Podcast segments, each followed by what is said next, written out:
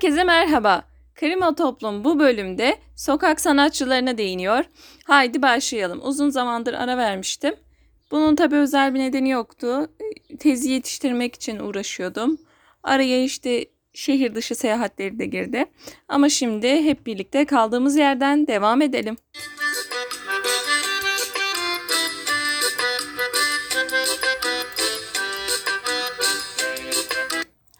Herkese yeniden merhaba. Umarım keyifler yerindedir. Sokak sanatçıları ile ilgili pek çok şey duymuşsunuzdur. Grafiti ile başlayıp e, sokak müzisyenliğine giden süreç. Sokak sanatının tarihine biraz bakmak istedim. İlk olarak trenlerin ve duvarların üzerine yapılan resimler aklımıza geliyor.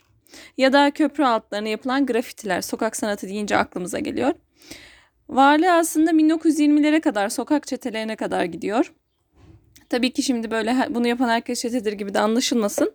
O dönemde daha çok çeteleşen insanların yaptığı resimler olarak karşımıza çıkıyor.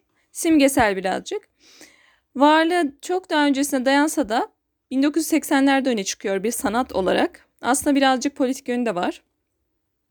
Savaşlara, baskılara karşı bir tepki öğesi olarak da kullanılıyor.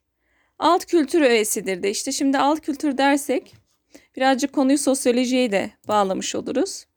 Alt kültür kuramına ufaktan değinmek gerekirse Cohen'in 1955 yılında Suçlu Çocuklar adlı kitabında suçluluğa yeni bir bakış açısı getirdiği daha önceki yayınlarımda da mevcuttu. Cohen, Merton'un gerilim teorisiyle burada suç sosyolojisine giriyoruz. Sutherland'in ayrıcı birleşimler teorisinden etkilenerek suçluluğun nasıl ortaya çıktığını, sosyal yapı içerisinde nelerin suça yol açtığını açıklamaya çalışmıştır. Tabii bu suç sosyolojisindeki alt kültür teorisine değinmem benim her konuyu oraya bağlayıp hani kriminoloji ve toplum bilimlerinin hakkını vermeye çalışmamla ilgili. Yoksa böyle bir durum yok. Alt kültür aslında genel olandan farklılaşmış olanı kastediyor. Tabii ki burada suç sosyolojisinde alt kültür teorisi farklı grupların neden suça itildiğini araştırıyor. Cohen alt sınıfa ait olan erkek çocukların oluşturduğu çetelerin kaynağını açıklarken gerilim teorisinden faydalanıyor. Ona göre alt kültür standartları okul çevresi, çocuk yetiştirmedeki farklılıklar, ebeveynlerin beklentileri ve benzeri sebepler suçla yol açabilir. Aslında alt kültür çok onu da demiyor da ailenin sahip olduğu sosyal statü, çocuğun tüm hayatı boyunca karşılaşacağı sıkıntıları belirler. Belirli bir çevrenin içindesiniz. Zamanla göç ve diğer nedenlerle toplumu genelinden farklı bir grup oluşturmuşsunuz. Ve bu farklılaşmanın da bazı sonuçları oluyor. Toplumun diğer üyeleriyle aynı şartlara sahip olamadığınız için hani Merton'un gerilim teorisine yapılan gönderme oradan. Toplumun geri kalanıyla aynı şartlara, standartlara sahip olamadığınız için de bir gerilim yaşıyorsunuz. Tabii Cohen bunu alt kültür olarak, alt kültürlerin yaşadığı gerilim olarak anlatmış. Bu yaşadığınız gerilim sebebiyle de anomik bir durum yaşıyorsunuz. Yani toplum kurallarından uzaklaşıyorsunuz. Çünkü bir şekilde toplum sizi içine kabul etmemiş gibi oluyor. Kendi aranızda oluşturduğunuz gruplarda alt kültür oluyor. Kendi kültürel kodlarınız var. Kendi yaşam biçiminiz ve kendi artık ekonomik geçinme kaynaklarınız oluşuyor. Burada underground ekonomi dediğimiz konuya da gidiyor. Kendi ekonomik sınıflarını, kendi kültürel aidiyetlerini oluşturan bir grup oluşuyor. Bir sosyal statü tanımlamasına dönüşüyor bu iş. Tabi burada aile önemli. Ailenin ekonomik ve sosyal gücü ve çeşitli aidiyetler de önemli. Kişiler ya yoksullukta ya işte belli bir ırka dine mensubiyette farklılaşıp kendine göre bir kültürel grup oluşturuyor. Ve bu gruplar içinde de işte çeşitli sonuçlar, çeşitli rahatsızlıklar oluşabiliyor, sorunlar oluşabiliyor. Tabi bunu suç sosyolojisinde işte belirli gruplar neden suç işler? Bunu açıklamak için kullanıyorlar. Oradaki alt kültür bu. Sokaklarda yaşayan hani insanların sorunları, belirli maddi duruma erişemedikleri için illegal yapılara neden geçiş yapıyorlar?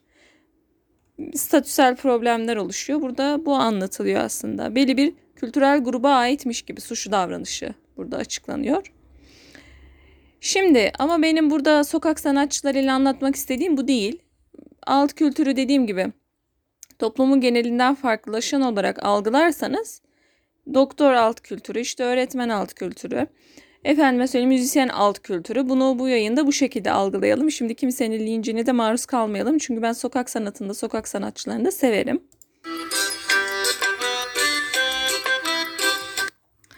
Evet, her şeyi biraz kriminolojiye bağlama çabasıyla oraya da değinelim dedim. Paul Berna'nın Sokak Çalgıcısı adlı bir kitabı da var. Bu arada sokak sanatı demişken takma adı Paul Berna olan Fransalı yazar 20. yüzyılın başlarında kaleme aldığı Sokak Çalgıcısı kitabında görme engelli bir sokak müzisyenin hayatına konuk ediyor bizleri. Müzisyenin gizemli ve hüzünlü halini merak eden dört kafadar arkadaş çok geçmeden bu çalgıcının gizemini çözmeye çalışırlar. İçinde hem maceranın hem de duygusal bir anlatımın yer aldığı sokak çalgıcısı engelli bir müzisyenle karşılaşan çocukların birlikte neler yaşadığını anlatır. Efendim Mart 2020 baskısı bulabilirseniz Ömer Turhan çevirisiyle. Böyle bir öneri olsun. Tabii ki dediğim gibi benim hiçbir yayın eviyle falan işbirliğim yok. O yüzden Paul Berna çocuk kitapları serisinden Teen yayıncılıktan çıkmış. Başka yayın evinden de bulursanız bulabilirsiniz. Sokak Çalgıcısı. Bu bölümünde kitap önerisi olmuş olsun. Şimdi sokak sanatının çıkışı bu alt kültür kuramıyla aslında benzeşiyor.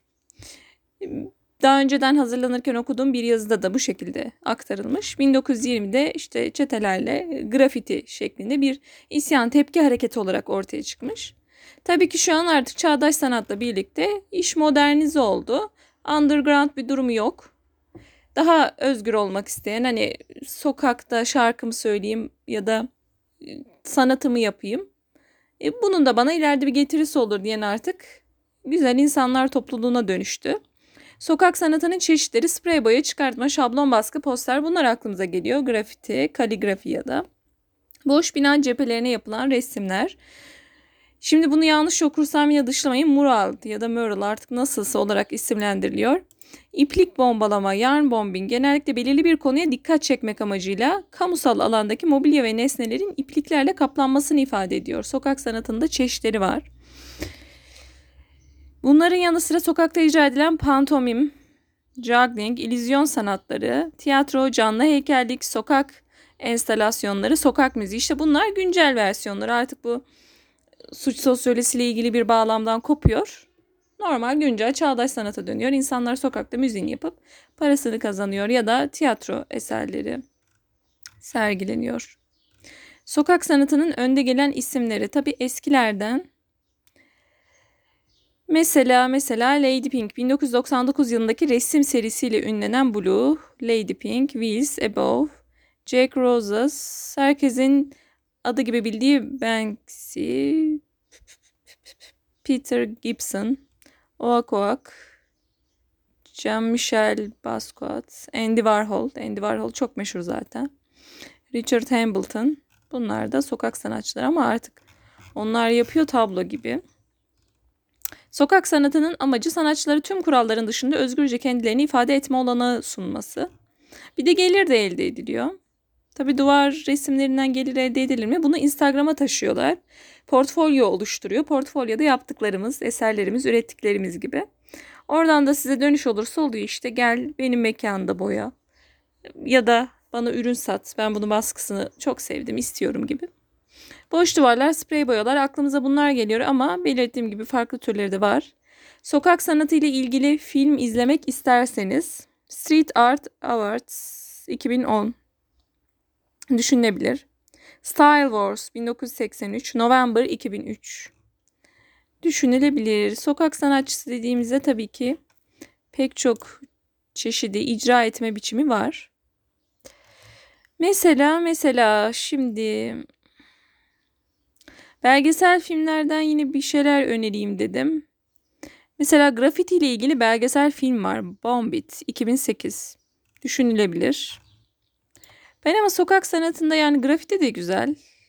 O da renkli oluyor. Mesela Atakül'e yakın Çankaya'da bir tane vardı. Berlin yazıyordu. Onun üstüne gidip fotoğraf çekinmiştim. Olabilir yani. Mural bu arada ya da mural artık nasıl okursanız İngilizce duvar. Mural sanat duvar sanatı. Ben şeyi de seviyorum çağdaş sanatı sadece sokak sanatı olarak değil de mesela Kırmızı Yine Kırmızı diye bir sergiye en son gittim. Türkiye İş Bankası'nın İktisadi Bağımsızlık Müzesi'nde ne zamana kadardı onu bir LinkedIn'de paylaşmıştım yine bakarım. Gidebilirsiniz. Ücretsiz gezmesi. Hani sanatçıya destek olmak istiyorsanız satın da alabilirsiniz. Mesela o sergide de koronavirüsün sanatçı da yansıttıklarını, sanatçıya kattıklarını ya da ona hissettirdiklerini diyeyim görüyoruz. Kırmızı ve siyah hakim. Güzel eserleri var. Guaj boyayla genelde sanırım çalışmış. Yapılabilir yani. Eğer yeteneğiniz varsa yapabilirsiniz. Tabii büyük bir emek. Ya da satışa sunabilirsiniz. Ya da sergileyip sadece sanatsal yönünüzü tatmin de edebilirsiniz. Yani ilk çıkışı protest ama şu an çağdaş sanatla özdeşleşmiş durumda. Mesela bakalım başka size ne anlatabilirim bu konuyla alakalı. Sanat aslında insanlık tarihi kadar eski bir konu. Hip hop New York'un Bronx bölgesinde mesela 1970'lerde o dönem popüler olan kültür ilk zamanlarda o kadar da popüler değildi. Zamanla Bronx ve Brooklyn bölgelerinde Dediğim gibi göç hareketi, yoksulluk, suç, ırkçılık gibi konular insanları farklı sanat türlerine itiyor. Hip hop mesela alt kültür olarak o dönem oluşmuş. Dediğim gibi bu bütünden farklılaşma. İnsanlar ayrışıyor. Bir şekilde dışlanmış oluyor. Somut olarak olmasa da soyut olarak. E, dil bilmiyorsun, mesleki olarak belli bir altyapın yok ya da kendi ülkendeki o mesleki birikimi burada kullanamıyorsun. Diploma eşdeğerliği vesaire yapacak ekonomik durumunda yok. Yeni eğitim kurumuna gidemiyorsun. İşte ya da sağlık sorunlarının var. Dil engeli nedeniyle anlatamıyorsun. Ya da işte şartlı mültecilik statüsü verilmiş. E, kimliğinin süresi dolmuş, yenilememişsin. Sorunlar sorunlar yaşanıyor yani. Ya da sığınmacı prosedürü sürecinde işte bir sonuca bağlanmamış bekliyorsun. Hani bu gibi şeyler işte zamanında Amerika'da e, farklılaşmaya, farklı sanat dallarının ortaya çıkmasına neden olmuş. Günümüzde de çağdaş sanat olarak kendini gösteriyor. Artık kriminal bir konu olarak değil de normal orta ve üst gelirden insanların da kendini ifade etme biçimine dönüşüyor. Grafiti ayağı da mekansal olarak kenti, kent duvarlarına hedefliyor. Artık bir sanat yani bu da böyle eskisi gibi isyankar bir durum değil. E, grafitiden çok bahsettik. Grafiti Yunanca graphein yazmak kelimesinden geliyor aslında ve İtalyanca Grafito, grafio, pardon, karalamak kelimesinden geliyor. İkinci Dünya Savaşı'nda propaganda aracı olarak kullanılmıştır. Yani çıkışı biraz politik ama şu an çağdaş sanatlar içerisinde insanların kendini dışa vurumu. 1960'ların Amerika'sında çetelerin sınırlarını belirlemek adına duvarlara yazıp çizdikleri grafitilerin olduğu da kaydediliyor. 1970'lerde hip hop kültürü. Şu an ama hip hop'a bakarsanız yani yine sözleri belirli sembolik etkileşimciliği böyle insanları iliklerine kadar yaşatacak imgelerle dolu olabilir. Ama eğlence amaçlı kullanıyor mesela zamanla bağlamından kopup değişiyor. Tarihte bakalım Korn Biret tarafından yapılıyor ilk grafiti. Kendisini yazıcı olarak adlandırmış. Yaşadığı mahalle duvarına keçeli kalemle imzasını atan Taki. Meşhur 21 Temmuz 1971'de New York Times gazetesi. Taki 183 TG hakkında bir makalede yayınlamış. Amerika'dan genelde. Neden? Zamandı çünkü bu İkinci Dünya Savaşı öncesinde Birinci Dünya Savaşı döneminde hep Amerika dışında herkes birbirine girmiş. Amerika bu nedenle ekonomik olarak güçlü ve toplumsal barışını da sağlamış. Böyle olunca yoğun göç aldı Göç hareketiyle birlikte de işte dediğim bu toplumsal farklılaşmalar oluştu. Bu da farklı sanat dallarına neden oldu. İşte insanların kendini dışa vurma şekilleri farklı. Müzik, sokak sanatı, müziği severim. Sokağa dair bir diğer sanat unsuru tabii ki müzik. 11. yüzyıla kadar aslında sokak sanatçılığı uzanıyor. Yani sadece bu göçle birlikte işte politik bir dışa vurum oldu değil. 11. yüzyıla kadar dayanıyor. Dünyada ve Türkiye'de çok önemli müzisyenler zaten sokaktan yetişmiş bunları biliyoruz. Tiny Tim, Bob Vido, The Kids of Nihai ve Space Lady önemli sokak sanatçıları.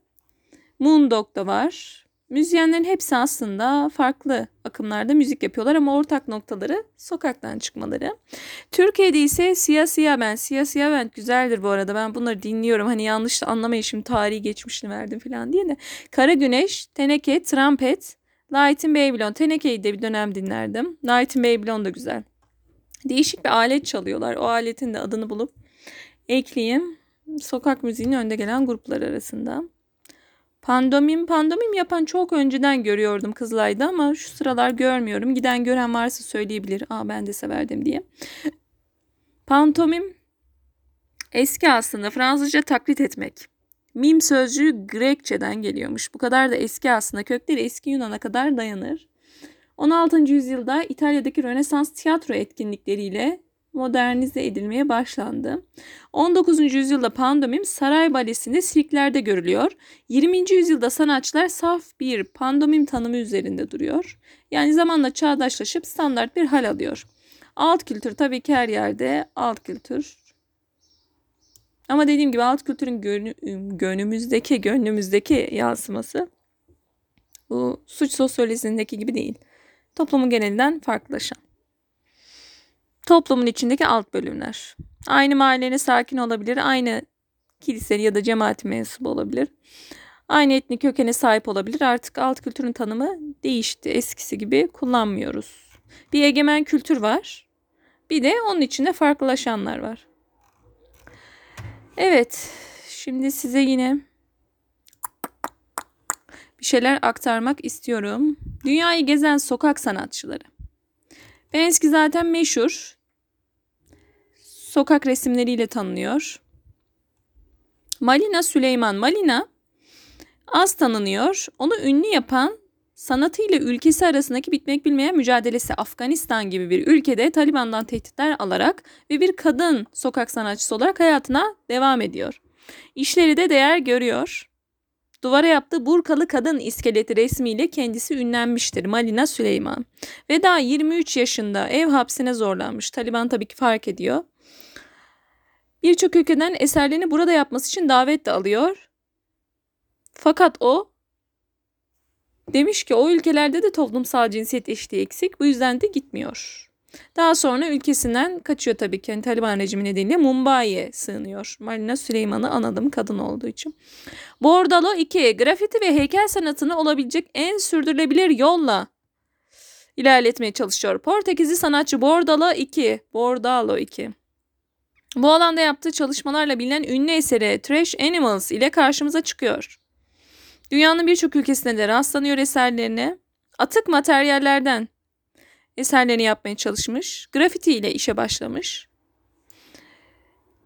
2015 yılından beri sokaklarda paylaşılan eserleri var. Atık materyallerle artık çalışıyor. Sürekli malzeme topluyor, onları eritiyor, deforme ediyor ve bambaşka formlara formlara dönüştürüyor. Şimdiye kadar yaptığı işler arasında en büyüklerinden biri de Lizbon'da terk edilmiş bir depoda açtığı Atero isimli sergi. Ülkemizde de eserler üreten GR, JR. Aa bu çok güzel. Üç boyutlu yapıyorlar. Zemine yapıyorlar grafitiyi. Sanki içine düşmüşsünüz gibi. Ama zeminin üstünde yürüyorsunuz. Mağaraymış gibi. Üç boyutlu yapıyor mesela. Aa, bunlar müthiş. Fransız fotoğraf ve grafiti sanatçısı GR, JR. Dev boyutlu fotoğrafları duvar veya binalara onların form ve dokularını da kullanarak uyguladığı işleriyle ünlendi. 2011 yılında TED ödülü de aldı. Seçtiği bir bölgeye gidiyor, oranın yaşayışını kavruyor, insanlarla da sohbet ediyor, onun ardından zemine grafiti ya da üç boyutlu resmini diyelim yapıyor. Eserleri de Louvre gibi dünyanın ünlü müzelerinde de sergilendi. Tabii kendisi en büyük müzeyi sergi alanını sokak olarak görüyor. Daha çok kişiye hitap edebiliyorsunuz. Size özgür bir alan sunuyor. O yüzden sokak sanatını da desteklemek lazım. Kendisi kimlik, özgürlük, insan ilişkilerini betimleyen işler üretiyor. Zor bölgelere gidip bölgenin siyasi meselelerinde değiniyormuş. Ama tabii bu GR'ın yaptığını yapanlar var. Zemine üç boyutlu yapıyorlar. Ve sanki dediğim gibi aşağısı bir uçurummuş ya da engebeli bir yermiş de düşecekmişsiniz hissi veren resimler yapıyorlar zemine. Seviniz seviniz sokak sanatçılarına destek veriniz bir iki lirayı da eksik etmeyiniz. Sokak sanatı dendiğinde ilk akla gelen dünyaca ünlü 16 isim. Bensky'yi belirtmiştim zaten. O beyin yaratıcısı Shepard Fairey. İnşallah doğru okuyorumdur. 1989'da bir güzel sanatlar öğrencisiyken Andre the, hmm, Andre the Giant adı altında street art hareketi başlatan Shepard ya da Shepard. O zaman sadece bir sticker çalışmasıydı. Bugün dünyanın her yerine yayılan o beyin de sahibi. O beyin anlamının kamulaşmasından ve yayılmasından memnun ama adının hakkını vererek bir moda trendi itaat oluşturması da karşımıza çıkıyor. Ha Obama'ya poster de hazırlamış kendisi. Time dergisine kapak oluyor. Atatürk posteri de tasarlıyor. Hmm, gezi olaylarına da destek vermiş. Birazcık da işte politik tarafı da var sokak sanatçılarının. Doğadan ilham alan Gaia. New York'ta büyüyen genç mezun Gaia. Genelde Amerika'da bu işleri yapan çok. Dışa vurumcu Jean-Michel Basquiat. Uluslararası bilinirliğe sahip olan ilk Afro-Amerikan ressam. 1976 yılında Samo takma adıyla eserlerini yapıyor. Manhattan sokaklarında iki arkadaşıyla grafitiler yapmaya başlıyor. Bir anda ün kazanır 1979'da Samo is Dead yazarak grubun dağıldığını duyuruyor. Dışa vurumcu akımın içerisine yer almaya başlıyor. Picasso'yu taklit ettiği de söylenmiş. Onlara geçelim. Eğlenceli çizimli Kate Herring işleri biliniyor. Yine Amerika'da 1980'li yıllarda New York sokak kültürüne işlerini yansıtıyor. Grafiti sanatçısı ve sosyal aktivist. TED ödüllü sanatçı G.R.J.R. onu söylemiştim. Paris metrosunda kamera bulup arkadaşlarını ve kendisini grafiti yaparken kayda alıp ve fotoğraflamaya başlar. Henüz 17 yaşındayken çektiği bu fotoğrafların kopyalarını şehir duvarlarına asmaya başlar. Biz buradayız ve grafiti yapıyoruz diyor. Ama şahane. Yani gerçekten sokaklar sadece beton görünümünde kalacağına bu insanlar yapsın. 1983 yılında doğan fakat kimliği hakkında detaylı bilgi sahip olunmayan J.R. meşhur. G.R. TED ödülünün sahibi. Ödülü kazandıktan sonra Inside Out adında bir projede de yer alıyor. Fikri projeyi, hareketi, deneyimi paylaşan portre fotoğraflarını çekip ilerletiyor. Pejak Takma ismi bu. İspanyol sokak sanatçısı. Avrupa'nın çeşitli şehirlerinde sosyal mesaj içerikli tasarımlar yapıyor. Yine duvarları çizmeye hocasının sanata karşı görüşlerine tepki olarak başlıyor. Hep bir tepkinin sonucu zaten. Ben bu arada çağdaş sanatlarını, modern sanatı dediğim gibi severim. Sergi oldukça da gitmeye çalışıyorum. Gerek uygun fiyatlı gerekse de ücretsiz olanlara. Sanata sanatçıya her zaman destek verin. Moskova, Londra, İstanbul, Paris gibi şehirlerde Peugeot'un inşallah doğru okuyorumdur. Sanat eserlerini rastlamak mümkün. İstanbul'a da gelmiş. Ekim ayında Üsküdar sokaklarında tabi hangi yılın Ekim'i ona bakmak lazım. Üsküdar sokaklarında da sanatçının eserini görmüş İstanbul sakinleri. Üç boyutlu resimler çizmiş. Kilit, Poster ve Kepenkler adlı üç eser sanatçının pencerelerle ilgili yorumunu resmediyor. Pencere seviyor. İran'ın Benskisi Black Hand. O da sokak sanatçısı grafitinin yasak olduğu ülkede protest tavrını işlerinde çekinmeden gösteriyor. Belçikalı sokak sanatçısı Roa. O da öyle bir yapmış ki işte üç boyutlu görünüyor. Aa, müthiş. Street Artists, Belçikalı Roa, terk edilmiş binalara yaptığı büyük hayvan figürleriyle tanınıyor. Bugün New York'tan Paris'e, Berlin'den Varşova'ya pek çok şehirde çalışmaları var. Kendileri hem de gezgin. En cesaretli sokak sanatçısı Malina Süleyman Afganistan'da Taliban rejimine rağmen çarşaflı kadın iskeleti çizmiş. Kandehar duvarlarına burka giymiş bir iskelet çizdiği için Taliban'dan tehdit alır. Bir kadın olarak işlerini Afganistan gibi bir ülkede yapmanın bedelini taşlanarak ve eve hapis cezası veriyor demiş. Taşlandıysa şu an yaşıyor mu bilmiyorum. Umarım yaşıyordur. Malina Süleyman'a selam. Genç kadın için grafiti tabi burada selam dediğimde hani selam olsun anlamında. Genç kadın için grafiti hem Taliban düzeni hem de aile baskısına karşı çıkıyor. Afganistan'dan kaçmış o zaman yaşıyordur Mumbai'ye. Malina şimdi başka bir hayat kuruyor. Malina adına sevindim. Zaten belirtmiştim Mumbai'de olduğunu da. Bu taşlandığını yeni gördüm. Demek ki hayatta kalabilmiş. O yüzden dedim hani yaşıyorsa selam olsun diyeyim Malina Süleyman. Litvanyalı sokak sanatçısı Ernest Zakharevik. Zakharevik. Çok güzel çiziyorlar gerçekten. Litvanya doğumlu genç sanatçı Ernest Malezya, Penang'da yaptığı sokak sanatı işleriyle biliniyor. İşe birkaç duvara boyamakla başlar, ardından projelerle şehir sakinlerinin gönlünü fetheder. Mizahşör Fra şok mu? Nasıl okusam? Linç yiyeceğim. Fra Bianco Şok diyeyim hadi. İtalyan sokak sanatçısı Fra Bianco Şok'un ilk görüşte fark edilebilir mizahi bir dili var. Mizahi seviyor. Severiz Rusya'nın Benskisi. P183. Rusça kaynak pek yokmuş kendisiyle ilgili. P183 kod adıyla işlerini yapıyor. Hmm, 2013'te vefat etmiş. Ölüm sebebi bulunamamış. Çevresindeki nesneleri resmiyle bütünleştiriyor.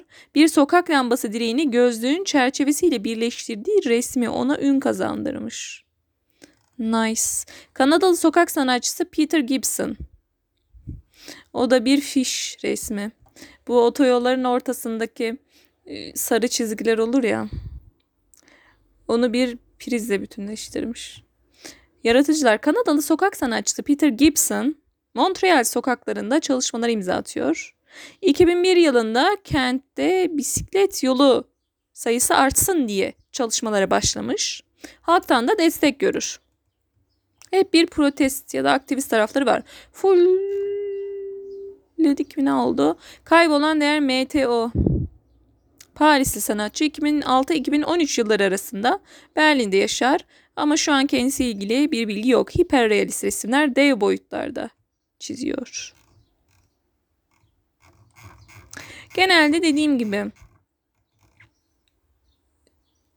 sıkıntılı durumu olmayan hani konumunu paylaşabilecek ya da Instagram'da sosyal medya mecralarında paylaşım yapabilecek olanlar portfolyo oluşturuyorlar. Instagram'a fotoğraflarını koyuyorlar. NFT işler yapanlar da oluyor. Sanata sanatçıya destek. İlk grafiti Paris, Londra, New York. L'Art Urbain. L'Art. Bu Fransızca tabii ki de street art diyelim biz bildiğimizden. Şaşmayalım.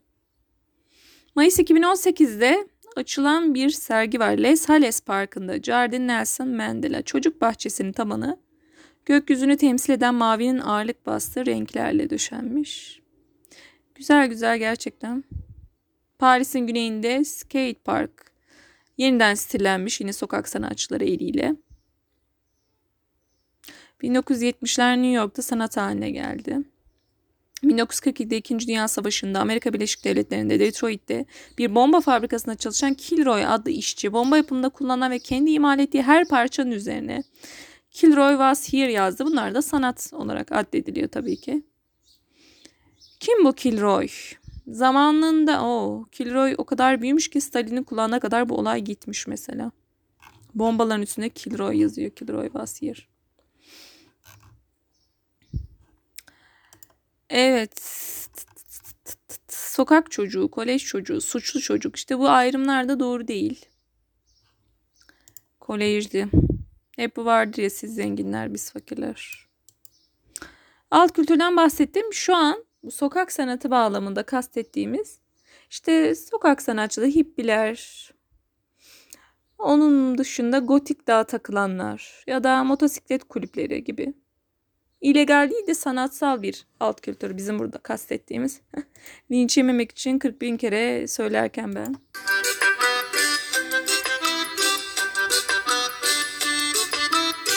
Bu arada bu yayın tarihi geçecek 28 dakika boyunca sokak sanatını anlatmışım. Sokak sanatına sanatçılara dediğim gibi destek veriniz. Sergilere gidiniz. Belediyelerin ücretsiz işleri de oluyor. Bunları da takip ediniz. Nasıl takip edebilirsiniz? Ben genelde bildiğim müzelere gidiyorum ve tesadüfen buluyorum da. Mesela Çankaya'da Çankaya Çağdaş Sanatlar var. Başka illerde belediyelerin ayırdığı sanat merkezleri var. Gidin çok güzel eserler geliyor. Hani öyle ah amatördür kötüdür demeyin. Bugünlük bu kadar olsun. Resmen ilk yarım saatlik podcast kaydım olabilir. Daha öncekilere bakmadım. Onun dışında alternatif işler güzeldir. Gerek işte hadi sokak sanatından dergi editörlüğü olsun. Efendime söyleyeyim içerik üreticiliği olsun. Bunlar da aslında bir yerde bir sanat icra etme biçimleri. Yazarlık ya da işte fotoğraf sanatçılığı. Bunlar da bir sanatın dalı. Podcast oluşturmak ile bile e, büyük bir meziyet. Siz bakmayın yani insanlar böyle çok kolay yapıyorsa sanıyorsanız ama o podcast oluşturmak için insanlar makale de okuyor. Sadece hani gazete haberleri değil. Bu şekilde başka bahsetmek istediğim destek olmanın da pek çok yolu var. Yani illa YouTube kanallarından hani sanatçıların katıl butonu olarak değil de videosunu tekrar tekrar izlerseniz YouTube üzerinden gelir elde etmesini sağlarsınız. Sokak sanatçılarına para atabilirsiniz. Ücretsiz sergileri muhakkak gezin. Çünkü siz gezdikçe sonuçta girişte nereye girdiğiniz belli oluyor. Oranın sürekliliğini sağlarsınız. Oranın açık kalmasını sağlarsınız. Girişler artsın, gidenler artsın ki sanatın üretimi de devam etsin. Uygun fiyata gördüğünüz eserleri de alın, kaçırmayın.